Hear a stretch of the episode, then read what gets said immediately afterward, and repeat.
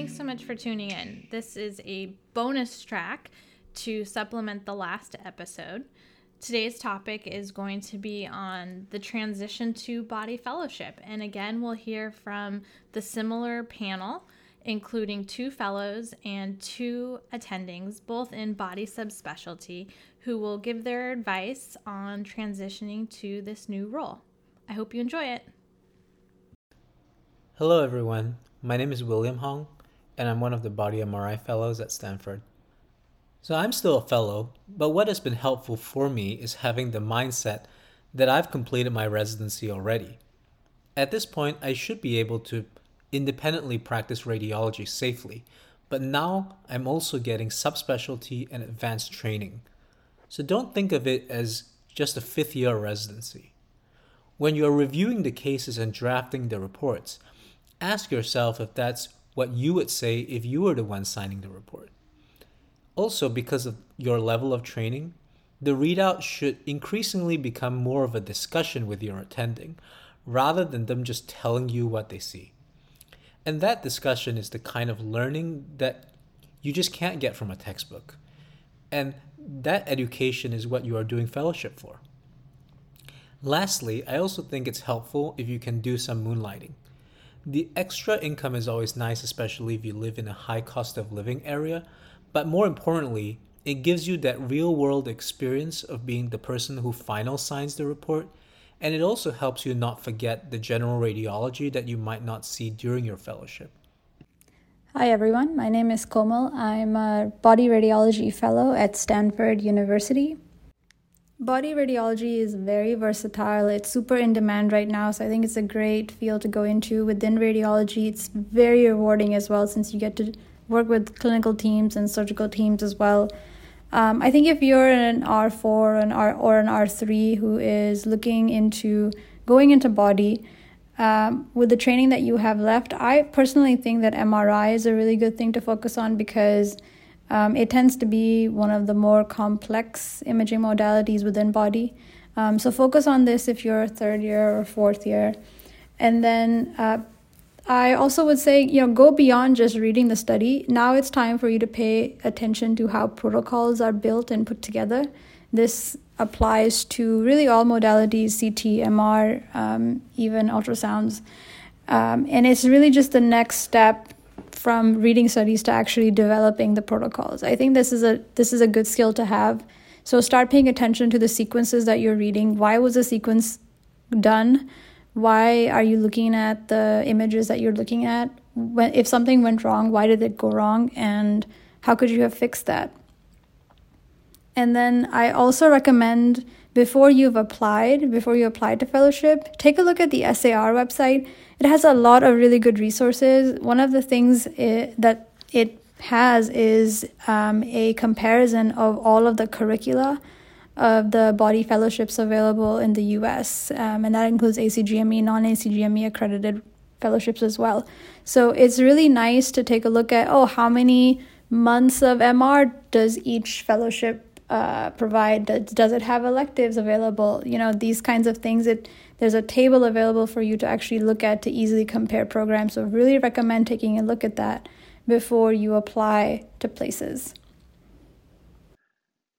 Hello everybody. My name is aman karana i am an assistant professor of radiology at university of kentucky and i was a former body fellow at stanford back in 2018 2019 Body fellowship is hard, but it's really an amazing experience because you really get to finesse your advanced body radiology skills and get really good at typical pathologies such as Crohn's disease, abdominal pelvic cancer staging, liver or LIRADS MRI, etc.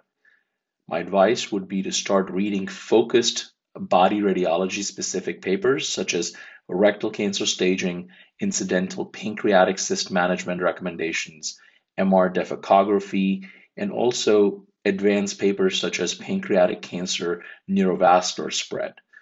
Because now you go from seeing the findings to creating high quality reports and recommending future follow ups under the guidance of your attendings.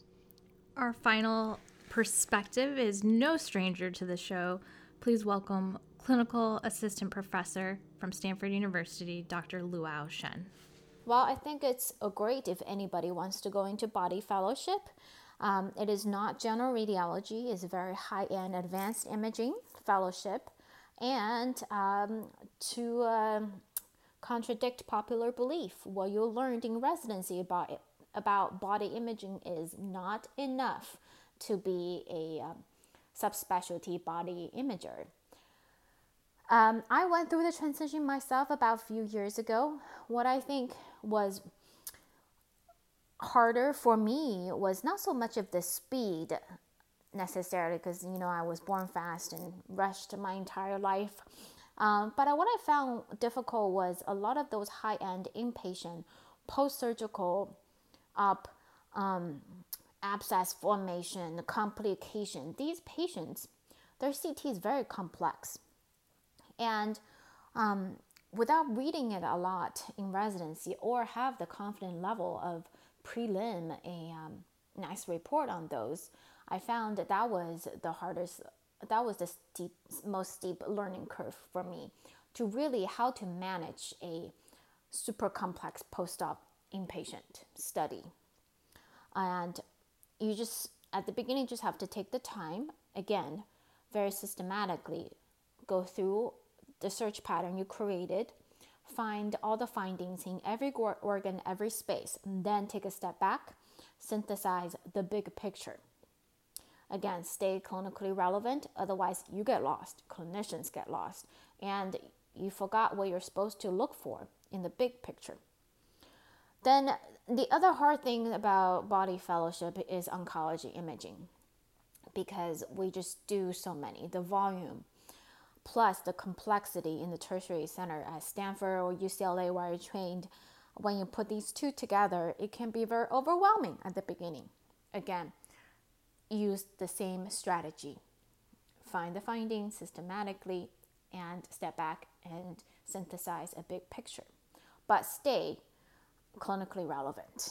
I think eventually you will gain speed and increase accuracy as well. So, transitioning to body fellowship, just keep in mind it is not an easy fellowship. I don't care where you go or where you choose to go, it's not going to be an easy year. Every program has its difficulties and um, its call schedule, and a lot of places you do have to work overnight. So, just expectations, set the expectations right. It's not going to be easy year. You're not going to go on a lot of vacations for fun and you will work long hours and tiring hours as well. As long as you set the expectation right and lower the better. If you walk into place, have very low expectation, anything above your low expectation is actually going to be a positive finding for you and makes you a little bit happier. So, setting very low expectation, knowing that you can do anything for a year and just work very hard for a year. Body fellowship is probably the second hardest fellowship behind IR. IR spends more time and taking more call, and body is not that far behind. So, with that in mind, you're gonna be a lot less grumpy and less depressed during your body fellowship. And then when you are in a better mood and don't complain as much and knowing that um, you know your expectation is actually lower than what is in, in reality you'll be happier and therefore more successful in a fellowship. And also do not think you deserve more than what you got. That is a wrong mentality and is not going to serve you well in your fellowship or in your future career or as a human being in general. Okay, thank you very much for listening. Thank you, Lou, and everyone else for those contributions. I would have to agree with several of those points. I think uh, the biggest pitfall I made was I would always try to just kind of plow through cases in the volume and i really uh, where i made mistakes was just not spending enough time on the chart and again chart biopsying like i had discussed in the previous episode I think now as an attending, you know, I have uh, the advantage of kind of sitting down and, and now I kind of treat it as a game and I'll try to guess what the history is. Um, but I think that as a trainee, uh, you will be really ill prepared for a readout if, if you don't know the, uh, the history and the surgical procedure that went with it oftentimes.